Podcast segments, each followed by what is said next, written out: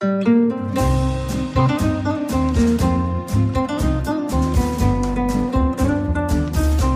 sind beste Freundinnen mit Max und Jakob. Schrei ich oder schrei ich nicht? Und du sagst es mir nicht und schrei aber nicht. Leg mich doch am Arsch. Der ultra-ehrliche Männer-Podcast. Hallo und herzlich willkommen zu Beste Freundinnen. Hallo. Euer Abführmittel für die Ohren. Mm. Ist dir schon mal aufgefallen, dass sich die komplette Realität eines Mannes kurz nach dem Kommen verändert? Dass man so quasi aufwacht und manchmal denkt so, wo bin ich hier? du ja. Nein.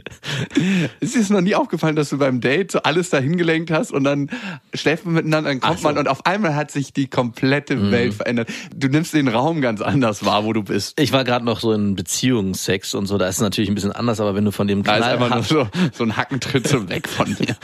Wenn du natürlich von dem klassischen One-Night-Stand oder kurzfristigen Affärensex sprichst, dann auf jeden Fall. Vor allem verändert sich die Attraktivität der Frau ganz krass. Mhm. Also vorher hat man es ist wie in das letzte Einhorn, wo die ganzen Tiere in den Käfigen waren und verwandelt waren und dann stimmt. sind wieder entzaubert. Ja, stimmt. Ziemlich genau so ist es. Ja, ja. Nur noch ein bisschen heftiger. Ein bisschen ist gut. Weil der Zauberstab hat all seine Kraft verloren ich frage mich, warum das so von der Biologie gemacht ist. Ne? Wir sind als Männer natürlich Opfer der Biologie und wir sprechen natürlich für alle Männer, denn ja. es ist bei allen Männern so. Also wenn es bei zweien so ist, ist es bei allen Männern so. Ja. Und es verändert sich alles. Und dadurch, dass man die Realität wieder ganz normal oder klar wahrnimmt. Ja. Und die Frage ist ja, was ist die richtige Realität? Vor dem Kommen oder nach dem Kommen? Du meinst, wenn man einen Samenorgasmus hat, öffnet sich ein Tor zur Parallelwelt, also dass man auf einmal die Realität ganz anders wahrnimmt. Ja, man bleibt in der. Ist der Schlüssel zur Matrix der Samenerguss? Wahrscheinlich. Hatte ich dich mal gefragt, ob du ein 50% Mensch oder ein 100% Mensch bist? Ja, ich kann die Frage beantworten, ohne dass du mich fragst. Ich bin 50% Mensch. Für mich gibt's auch nur diese zwei Sorten. Entweder ist man 50% Mensch oder 100% Mensch. Aber was bedeutet das denn genau? Also wenn du 100% bist, du bist ja wahrscheinlich 100%, heißt es dann, dass du in allen Dingen immer 100% gibst, oder? Ich hatte letztens einen ganz, ganz abfälligen Streit mit meiner Ex-Freundin. Mhm. Und irgendwann meinte ich dann, okay, wenn du für immer ein 50% Mensch oh. bleibst, und ich habe mich schon während des Sagens dafür geschämt. Und innerlich hast du eigentlich gesagt, eigentlich sind es 30, 70. Nein. Ja, das heißt, dass du irgendwie bei allen Sachen, die du so tust, dass dir so 50 Prozent ausreichen. Ja. du schickst deine Tochter in die Kita und denkst so, ach ja, wenn die heute 50, wenn die mal heute kurz rausgehen, ist das auch genug. Das geht schon. Das geht schon irgendwie. Das, äh, irgendwie wird sich das Leben schon drum kümmern. Da umwabern einen auch bestimmte Sätze und Worte, wenn man so ein 50% Mensch ist. So, das reicht, das geht schon, wie schon gesagt. Es wird schon nicht so schlimm werden. Also es ist immer alles so ein bisschen. Das Leben wird schon dafür Sorge tragen. Ja, es ist, ist immer so unterschwellig. Reicht es aus? Das Stimmt. Und bei 100 Prozent ist es auch mal mega ist anstrengend. Krank. Ist es auch krank. Ist doch anstrengend auch, oder? Natürlich. Das Leben ist tierisch anstrengend dann. 100 Prozent Mensch. Ich stelle mir das manchmal vor, wenn ich so meinen Alltag verbringe und in allen Dingen immer 100 Prozent geben müsste. Wow. Gibt's denn, ich glaube nämlich, der 50 Prozent Mensch, ja. ja, hat die Chance, auch mal 100 Prozent zu geben. Und der 100 Prozent Mensch hat eigentlich nie die Chance, mal zu sagen, okay, heute nur 50. Klar, doch, beim Sex. das ist für dich dann der Ausgleich, oder wie? Nur 50 Prozent. Gibst du dir jedes Mal richtig Mühe beim Sex? Nein, natürlich, ich bin 50 Prozent Mensch. Nein, natürlich nicht. Gibst du dann wenigstens 50 Prozent beim Sex? Nicht immer, nein. Auch manchmal, manchmal reichen so 10. wie sieht denn so ein 10 Prozent Sex aus? Liegst du da einfach unten wie so ein kleiner Seestern, wirst ins Bett gesteuert und dann... Ja, also es geht fast schon Du lässt es über dich ergehen. Ja, es, nee, ist nicht ergehen, dann würde ich es ja gar nicht machen. So sondern Lasagne, die gegessen wird. Es ist, soll schnell erledigt werden, aber es soll zum, vor allem zu meinem Gunsten passieren. Ah. Das sind zehn Prozent. Kommt deine Freundin jedes Mal? Nein, natürlich nicht. Was heißt hier? Nein, natürlich nicht. Warum ist das so assoziiert in unserer Gesellschaft, dass wenn die Frau nicht kommt, ist das was Selbstverständliches und dann hat die Frau Schuld, dann befriedigt sie sich nicht selber. Und wenn der Mann nicht kommt, dann ist vor allem die Frau schuld. Also jedes Mal, wenn es um Orgasmus im Bett geht, ist die Frau schuld. Nee, ich würde nicht sagen, dass die Frau schuld ja, ist. Ja, aber in den komme. meisten Köpfen ist es ja so drin. Meinst du? In vielen. Also, also ich, ich habe schon oft erlebt, wenn ich als Mann nicht komme, dass die Frau sich danach richtig schuldig fühlt. Ach, schön. Und du denkst dir so, ey, ich meine, das ist normal bei mir, also da brauchst du dir jetzt gar keine Gedanken machen. Ja, du bist da ein bisschen pervers veranlagt. Pervers vor allem, Dass weil dein Körper das nicht anders macht. Äh, Du, also ich meine, beim Sex geht's ja vor allem in erster Linie darum, ich will hier schnell die Sache erledigen und zum Orgasmus kommen. Also das ähm, mein Geschäft erledigen durch den Samenerguss. Bei dir muss ja der ganze Prozess Sex ganz anders verknüpft sein mit, es wird richtig anstrengend. Ich muss ja 100% geben, damit es für mich auch was, vielleicht liegt da, daran hängt das alles zusammen, dass du ein 100% Mensch bist, weil du weißt, wenn es bei dir beim Sex nicht 100% läuft, dann wirst du nicht zum Abschluss kommen. Das heißt also am Ende musst du in allen Dingen auch 100% geben, weil du genauso unbefriedigt sein wirst wie beim Sex. Weißt du, was das ist? Eine Theorie von einem 50% Menschen. ich habe übrigens letztens eine lustige Zahl gelesen. Also lustig, erschreckend verstörend war sie eher. Ja. 72% der Deutschen wünschen sich Sex außerhalb der Beziehung. Und 44% der Männer und 36% der Frauen haben sich diesen Wunsch schon erfüllt. Und jetzt kommt die statistisch am schwierigsten zu vermittelnde Gruppe an neue Partner sind Akademikerfrauen ab 30. Das könnte auch ein Pornotitel sein, ne? Akademikerfrauen über 30. Das könnte so ein Softcore-Porno sein auf RTL 2. Und männliche Hartz-IV-Empfänger. Hm, was für eine interessante Mischung. Ist krass, oder? Kriegen wir die irgendwie zusammen?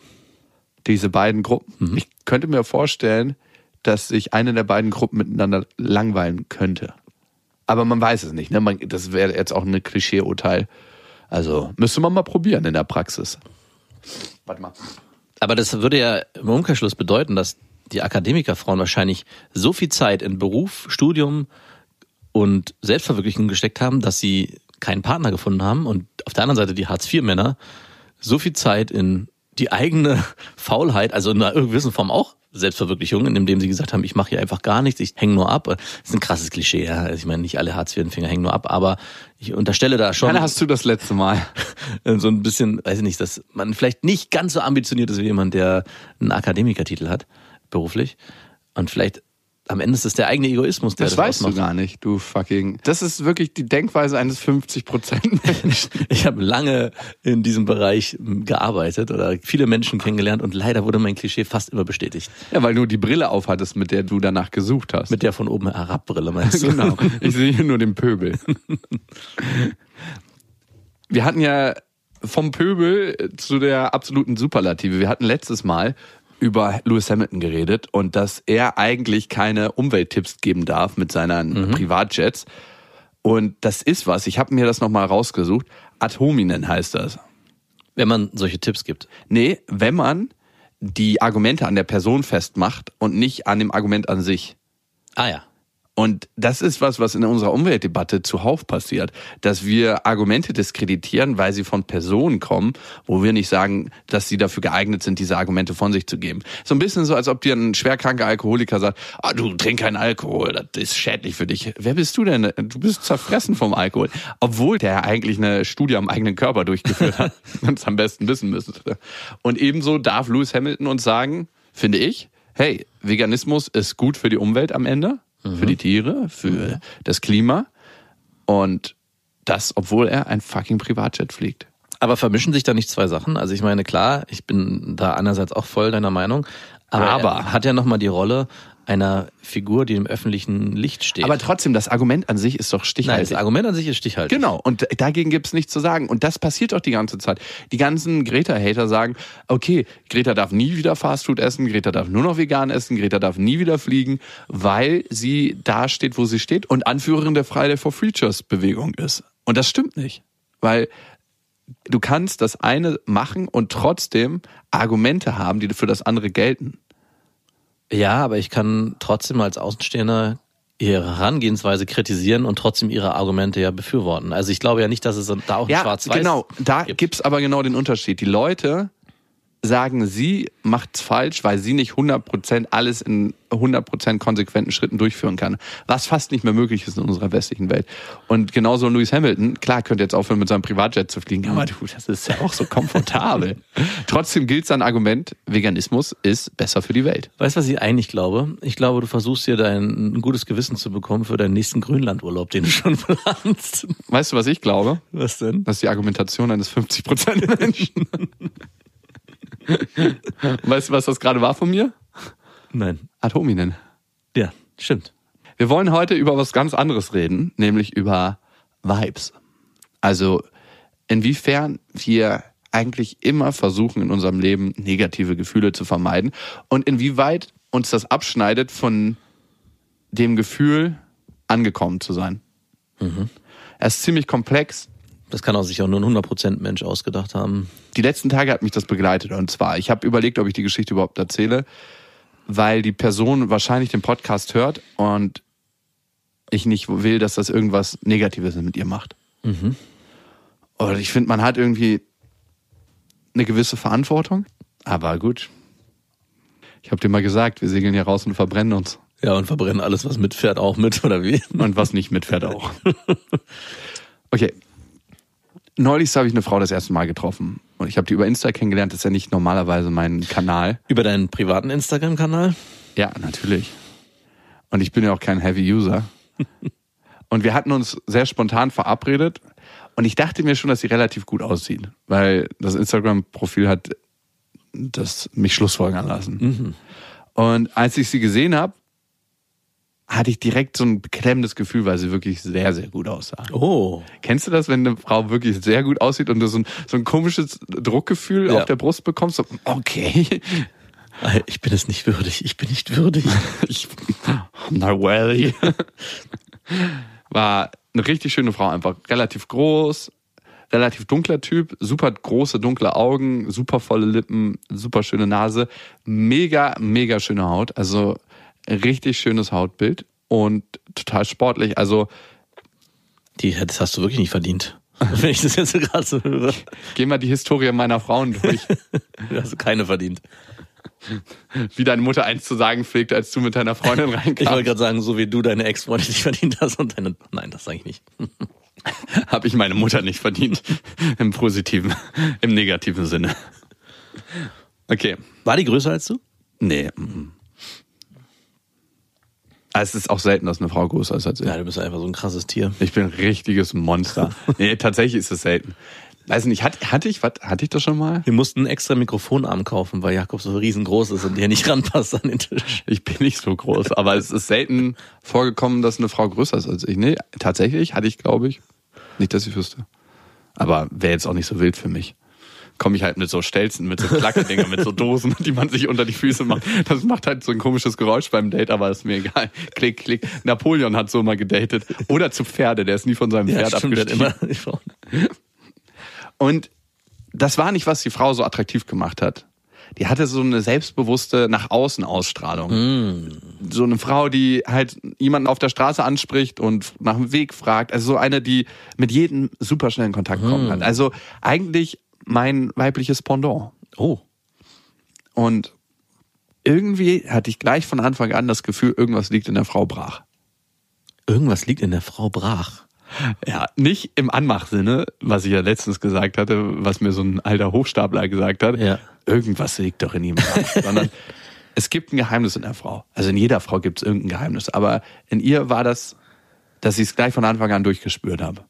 Wir sind dann was essen gegangen und das war super cool. Also, war das so ein langweiliges Date, was ich immer früher gemacht habe? So mit Essen gehen und so? Hat Oder? sich spontan ergeben. Wir wollten eigentlich was anderes machen. Ach so. Was wolltet ihr denn eigentlich machen? Das geht 50 Prozent Menschen nichts an. ich hätte gerne mal wieder dein Dating-Game erfahren, wie du, was du so für tolle Sachen dir überlegt hast. Wahrscheinlich. Gar nichts. Ist das mittlerweile wir haben uns spontan getroffen, wir haben uns gar nichts überlegt. Ja, du, du, wahrscheinlich, ich kann mir das richtig vorstellen, weil du gar keine Lust mehr hast, dir groß Sachen zu überlegen, wird alles jetzt nur noch spontan. Ah, ich bin gerade arbeiten, aber wir könnten spontan essen gehen. Und somit wird jedes ich sag mal in Anführungszeichen, nicht so aufregende Date dann irgendwie doch aufregend, weil es ja ganz spontan Oder zu einer simplen Erledigung, die ich eh gerade vorhatte. Ah, ja. Wir könnten, ich muss gerade noch auf Toilette, da könntest du dabei sein. das dauert auch ein bisschen länger. okay. Die war auf jeden Fall, was jetzt nicht so passt, eine super gepflegte Frau. Also nicht künstlich, es kann ja umkippen in die künstliche Richtung. Es mhm. war gerade so an der Kappgrenze mini, minimal künstlich. Also ähm, ich glaube, das einzige Künstliche an ihr waren vielleicht ihre Wimpern und vielleicht ihre Gelcoat-Fingernägel. Also ich. okay. Sie hatte keine Silikonbrüste. Es war halt alles gut gemacht, aber es war eine Frau, die sehr viel in ihr Äußeres steckt. Das hat man schon gesehen. Also mhm. geht mehrmals die Woche ins Fitnessstudio. Schon ziemlich tussi, aber gelegentlich mag ich das sehr gerne. Ja, ja. Du nicht, oder? Es kann nicht tussi genug sein für dich, oder? Überhaupt nicht. Ich mag mittlerweile Früher war ich leider so, dass ich sehr auf dieses pinke Bikini-Oberteil am Strand gestanden habe. Ja. Aber mittlerweile stehe ich einfach auf stilvolle Frauen. Ü15. Auf Badeanzüge. Genau. Auf Speedo-Badeanzüge. Und die kam aus Hamburg und ist aus. Extra hierher, spontan. Nein, die ist nach Berlin gezogen, weil sie keinen Bock mehr auf Hamburg hatte. Ich bin eh gerade zufällig nach Berlin gezogen. Das Übertreibt man nicht. Die kam aus einer reichen Gegend da. Und ich habe sie so gesehen und habe mich dann angeguckt und dachte, wir haben optisch schon eine minimale Differenz. Ich so in guten Boots, 70er Jahre Jeansjacke und Kapuzenpulli, so ein typischer Kreuzberg-Look, würde ich mal sagen. Aber in dem ich mich auch einfach wohlfühle. Und sie halt eher schon Tussi halt, ne? So ein Michael Kors. Wirklich? Pop noch nicht, ja, wirklich. Oh shit. Also alles unter der Stufe Louis Vuitton. Shit. Also ich würde, wenn es diese ganzen, diese Michael Kors Taschen oder diese Uhren oder irgendwas, da denke ich jetzt mal, huh, oh, mich schüttelt's hier gerade. Ich bin auch nicht so ein Fan von, aber jedem das seine, ne? Und wir kamen so ins Reden und der Abend lief super gut. Ich habe aber gemerkt, dass ich innerlich so ein bisschen verkrampft war. Ja. Wahrscheinlich, weil ich dachte so, wow, das ist schon eine krasse Granatenfrau, so allein optisch. Und dann noch diese Art, wie sie nach außen geht. Das war aber nicht die Michael Kors Tasche, die dich ein bisschen eingeschüchtert hat. Nee, sie hat mich tatsächlich eher, eher wieder aufatmen lassen. Und ich dachte, oh. Und wir haben dann irgendwann immer privater und privater und privater geredet. Ich weiß nicht, woher das kommt, aber ich habe oft das Gefühl, dass mir Leute nach ganz kurzer Zeit so richtig tiefen Einblick verleihen. Dann hat sie mir eine Geschichte erzählt und ich weiß nicht, warum sie mir die erzählt hat. Sie ist sehr, sehr früh mit ihrem ersten Freund zusammengekommen, ich glaube mit 16. Und die waren super glücklich und sie hat sich schon ausgemalt, wie das ihr letzter Freund sein wird, wie sie Kinder kriegen werden und wie das vor allem der erste und einzige Mann sein wird, mit dem sie geschlafen hat. Bis sie herausgefunden hat, dass er sie betrügt. Oh. Und das schon seit längerem. Das hat ihr so den Boden unter den Füßen weggerissen. Sie hat sich sofort von dem getrennt und hat dann angefangen, auch online zu daten, hatte das erste Mal jemand anderen, gemerkt, wie sie fühlt sich überhaupt ein anderer Körper an, ne? Ich weiß nicht, ob du das kennst, als du mit deiner ersten Freundin das erste Mal auseinander warst und dann gemerkt hast, es gibt noch andere Körper, außer Ja. meine Freundin und meine Mutter.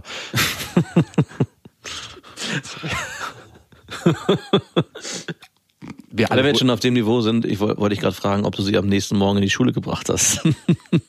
Nein. Der Freund hat sich äh, von ihr getrennt, als sie 23 war. Also okay. Ich dachte, die war Story schon wär- Ende 20 ich, war sie. Das war vielleicht ein halbes Jahr her.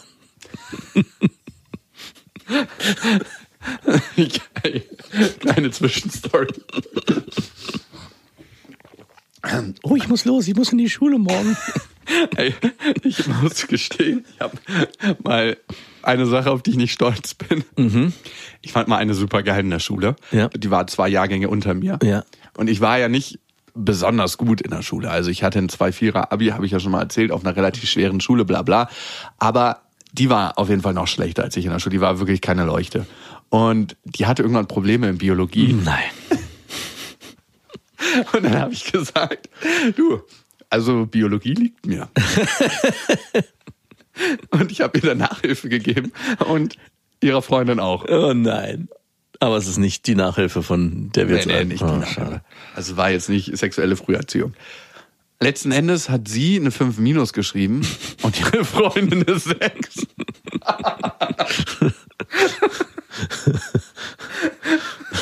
Wir haben aber auch nicht so viel über Biologie geredet in der Zeit, wo die Nachhilfestunde war. Und ich weiß noch, wie ihr Vater so ins Zimmer gelugt hat und super misstrauisch war, als er mich gesehen hat und eigentlich sofort Bescheid wusste. Und wir halt so mega beschäftigt getan. Das Lustige ist, ich habe da nicht mit ihr geschlafen, sondern erst so vier, fünf Jahre später.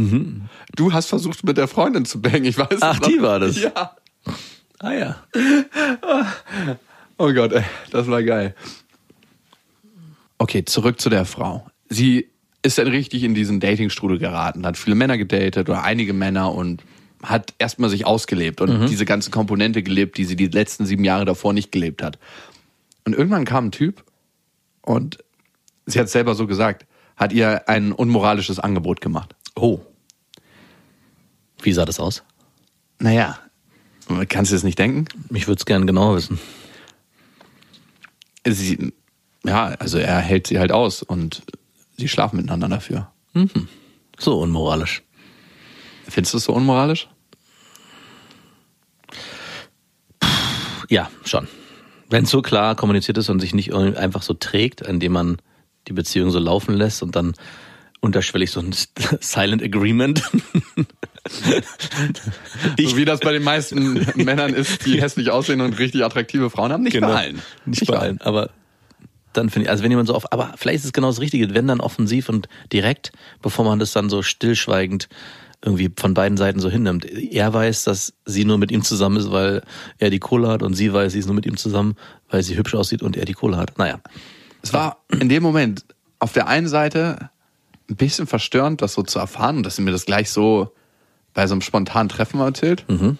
So von wegen, ja, puh, du bist nicht wert den Dreck an meinen Schuhen. Dir kann ich das auch erzählen. das könnte das eine sein. Auf der anderen Seite hat in mir so ein Gefühl ausgelöst, dieser Druck, den ich auf der Brust hatte vorher, Ja. der hat sich sofort entspannt. Er war sofort weg und ich konnte auf einmal so, ja, ab jetzt ist alles scheißegal. Warum denn? Weil innerlich die Frau nicht mehr für mich in Frage kam. Weil sie das an, hat sie das Angebot dann angenommen? Ja.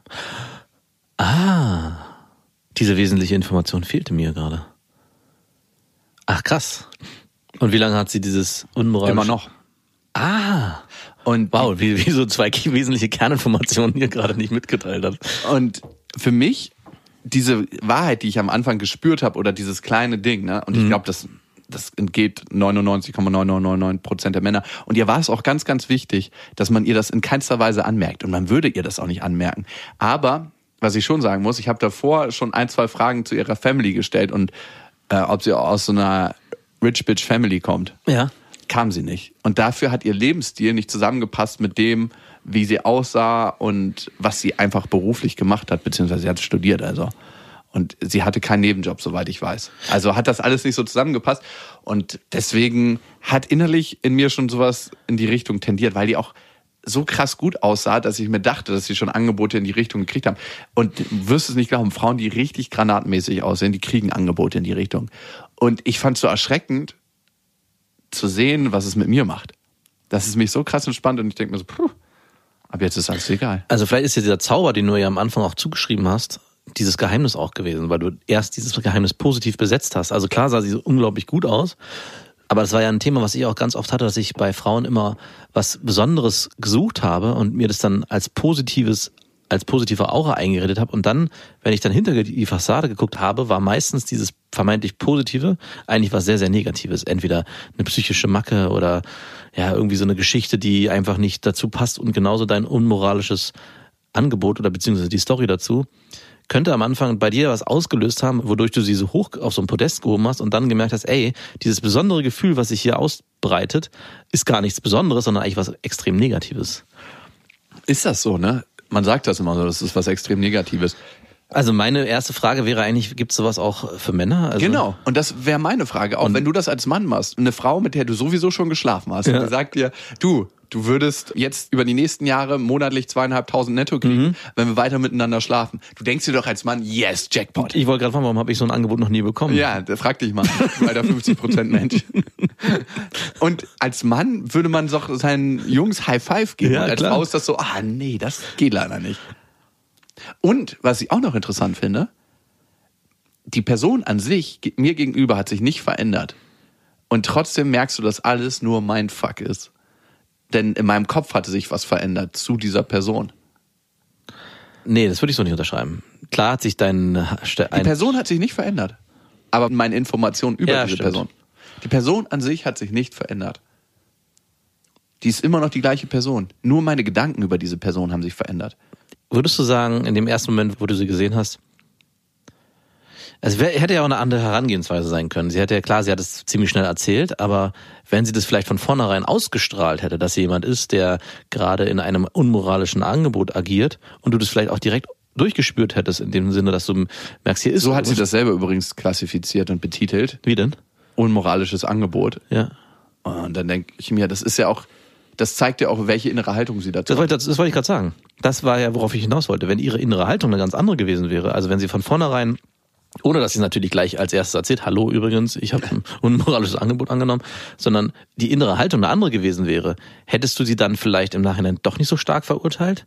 Weil wenn sie von vornherein, hey, ich bin übrigens, und es auch anders benannt hätte, ich habe einen Kumpel, der, mit dem verstehe ich mich gut, ich wohne bei dem in der Wohnung und kann dafür, ja, und dann hättest du vielleicht so, ja, komm, es hört sich ja erstmal gar nicht so schlimm an.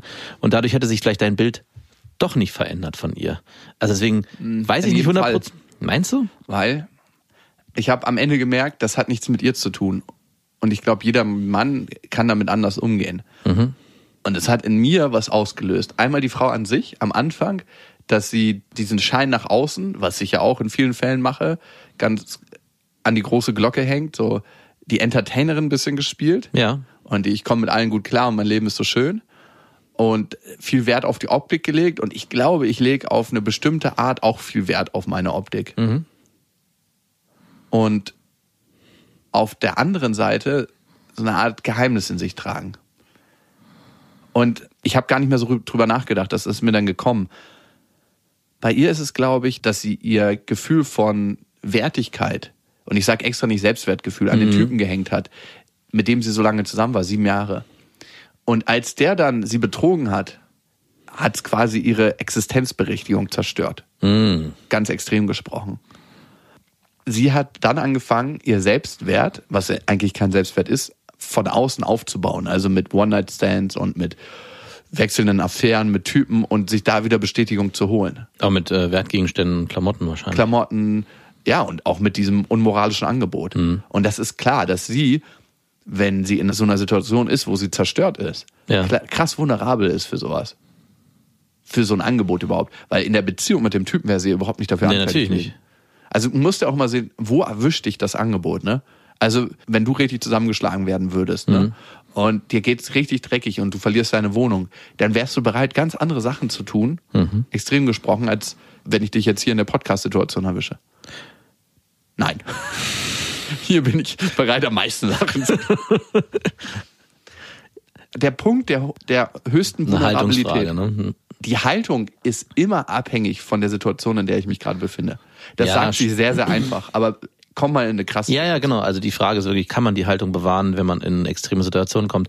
Weißt du denn, warum sie das dir erzählt hat? Also warum sie dir das gleich erzählen wollte?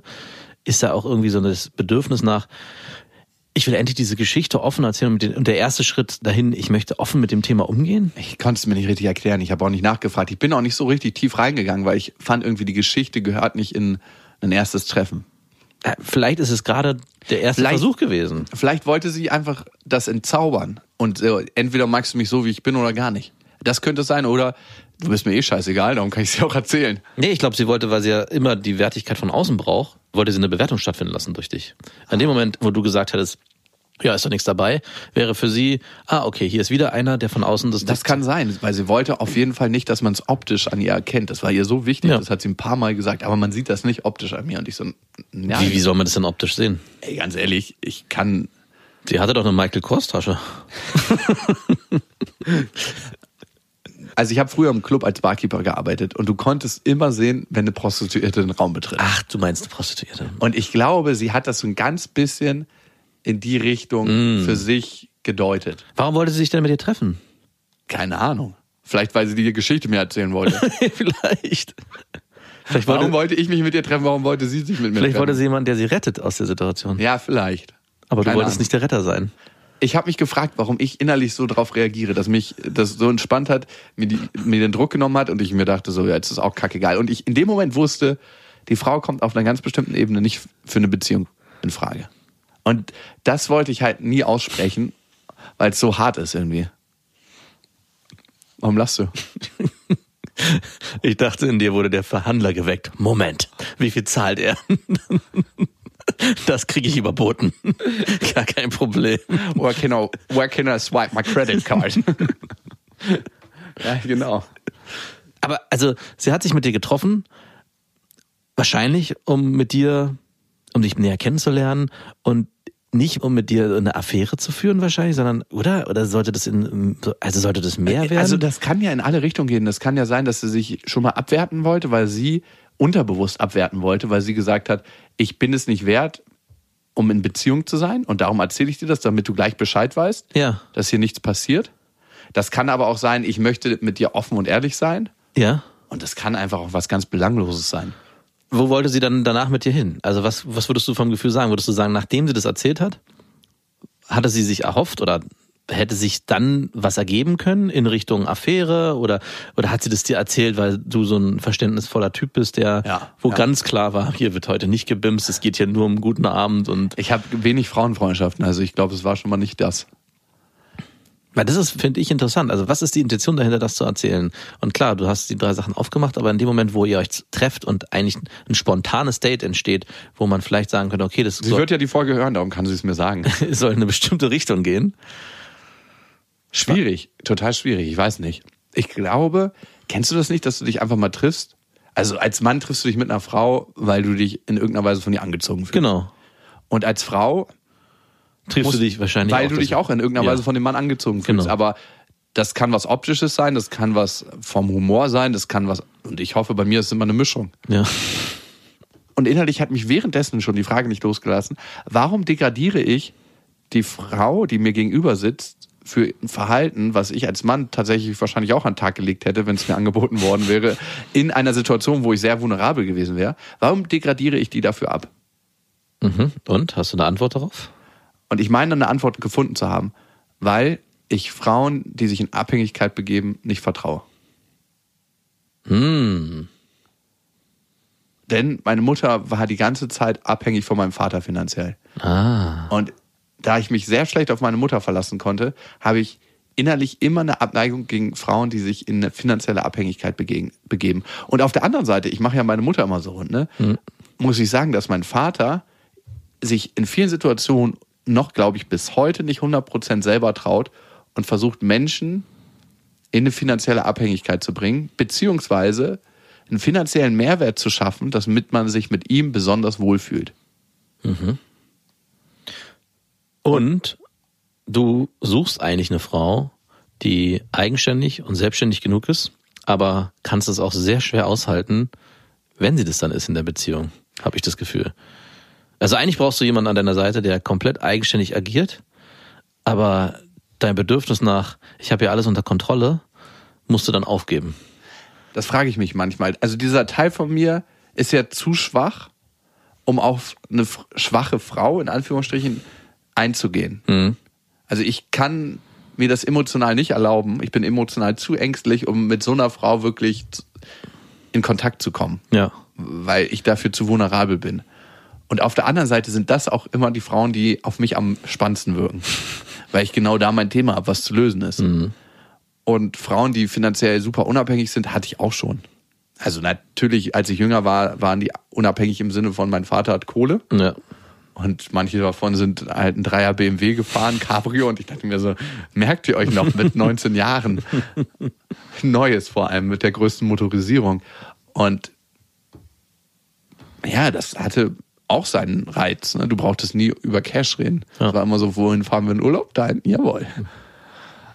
Ich kann das gar nicht sagen, aber ich kann auf jeden Fall sagen, dass ich zu ängstlich bin für eine Frau, die sich in eine Abhängigkeit begibt. In eine Abhängigkeit bei mir. Und Ja. daran ist zum großen Teil auch meine letzte Beziehung gescheitert. Ja, das darauf, genau.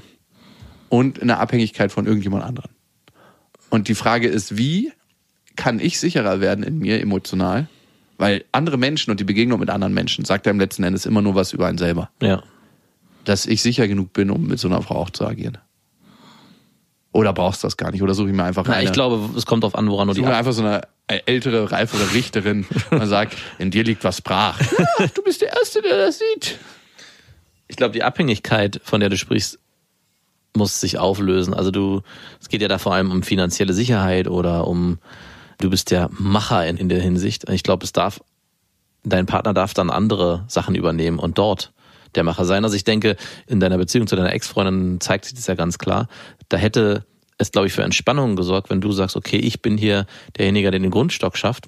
Und dafür habe ich an meiner Seite eine Frau, die ein warmes Zuhause schafft mit meiner Tochter gemeinsam. Und das da nicht auf Augenhöhe zu kämpfen die ganze Zeit, ich mach das besser, dafür müsstest du das besser machen, sondern dass ich das auch ineinander verweben darf und jeder darf seinen Teil gut machen und am Ende führt es zu einem zu einer Symbiose und nicht zu einem gegenseitigen Konkurrenzkampf. Wer ist in seinem Bereich besser und wer hat hier die Oberhand, so dass man wieder sagen kann, guck mal, was ich geschafft habe. Und was hast du heute geschafft? Ich glaube, das ist am Ende die Schwierigkeit, die du auch hast. Also das ist mein Gefühl, sich nicht auf die unterschiedlichen Facetten manchmal einlassen zu können in der Partnerschaft. Wahrscheinlich, ja. Ich habe noch ein paar Jahre, um es herauszufinden. Immer und immer wieder. Nicht mehr viel. 12, 13 Jahre, gib mir bitte noch, gib mir bitte noch diese Zeit.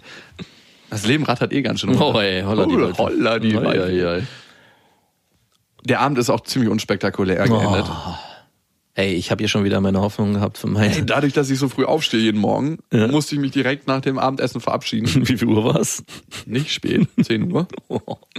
Es ist aber tatsächlich so. Ja. Ich stehe ja um 4.30 Uhr meistens auf, 4.15 Uhr, weil die Morgenstunden sind Gold. Da kannst du richtig ungestört arbeiten. Und ich stehe auch nicht wirklich auf. Ich setze mich im Bett aufrecht hin. Ich habe mir extra so ein Sofakissen vom Ach Bett so, okay. und mache mir dann so ein anderes Kissen unten in die Lendenwirbel. da bin ich ein bisschen enttäuscht, muss ich jetzt sagen. Ja, nee, ich mache jetzt nicht sofort Sport. Ich brauche ein bisschen, um meine Übungen morgens zu machen, meine Gymnastik wie so ein alter Mensch.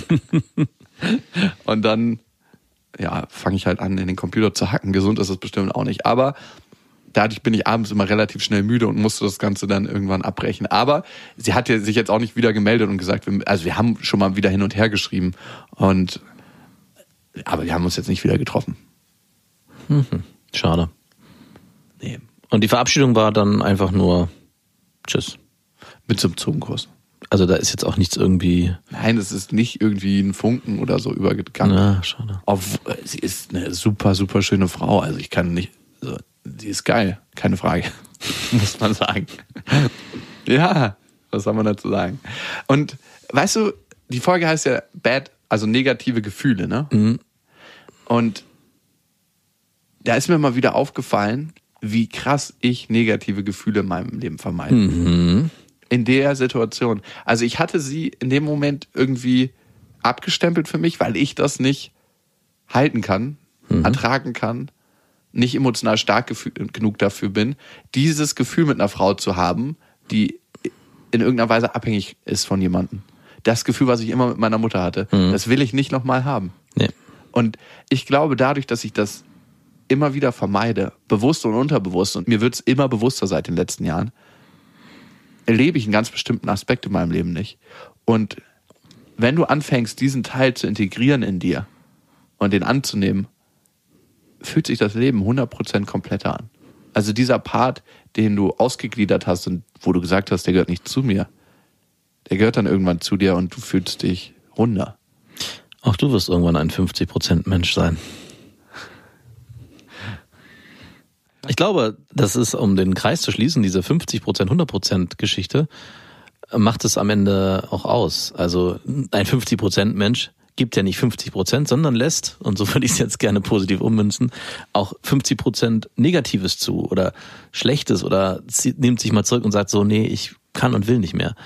Und ich glaube, wenn man immer diese 100% anstrebt, emotional sowie beruflich, und immer sagt, es muss immer vorwärts gehen, es darf nur Positives, ich will nur positive Nachrichten hören, es soll hier nichts Schlechtes sein und auch negative Nachrichten bei sich und bei anderen unterdrückt. Vorwärts immer, rückwärts nimmer. Genau. Dann, ja, wie du schon gesagt hast, spart man einen großen Teil aus seinem Leben aus. Und ich erlebe dich auch so, dass du oft Negatives oder Kritik, nicht Kritik, Kritik lässt du zu, aber, Aber vor, nehme ich nicht an. vor allem Negatives nicht zulässt. Also ich musste mir auch oft vorhalten lassen, ich bin so pessimistisch und sehe in Aber du Dingen- bist auch pessimistisch. Ja, und sehe aber nur das, einfach. sehe nur das Schlechte. Ja, aber aber dadurch gibt's, ah ja, aber dadurch fehlt auch manchmal so ein bisschen der realistische Blick. Ganz ehrlich, immer denk- alles zu machen ist. Denkst du, ich hätte das in meinem Leben erreicht, was ich erreicht Nein, habe, wenn ich so ein fucking, äh, so eine negative, oh nee, das klappt ja eh nicht. Ich- oh ich- Mann, oh, wir werden immer Steine ins. Ich will es ja nicht glorifizieren, das sage ich ja gar nicht, um Gottes Willen. Aber es Du ist. versuchst deine fucking pessimistische Nein, Art nein, nein, nein. in das hier zu rechtfertigen. Aber Du äh, du, ma 50% du machst es gerade. Du mach, gut, das ist, ist exemplarisch. Du machst es gerade. Du hast es gerade. Nee, das, was ich gerade versucht habe zu erklären, du machst es gerade. Ich versuche dem Ganzen so ein ich, Ich mach Teil zu geben. Ja, genau. Du machst es gerade. Genau das, was ich gerade versucht habe, Ad hominem. hast du gerade getan. Ich kann die Argumente nicht annehmen, weil sie von dir kommen. Ja. Ein 50% Mensch. Hier, siehst du. Ich kann das 50% Argument nicht. Ah, Dann fühle ich mich gleich viel besser. Ad hominem. Okay. Wir haben noch eine Hörermail. Wir haben ganz viele, aber wir können noch eine vorlesen. Davor, wir sind ja gerade auf Tour. Wir haben schon ein paar Städte abgegrast. Es war sehr, sehr lustig. Ich weiß nicht, ob es ein bisschen zu hart ist.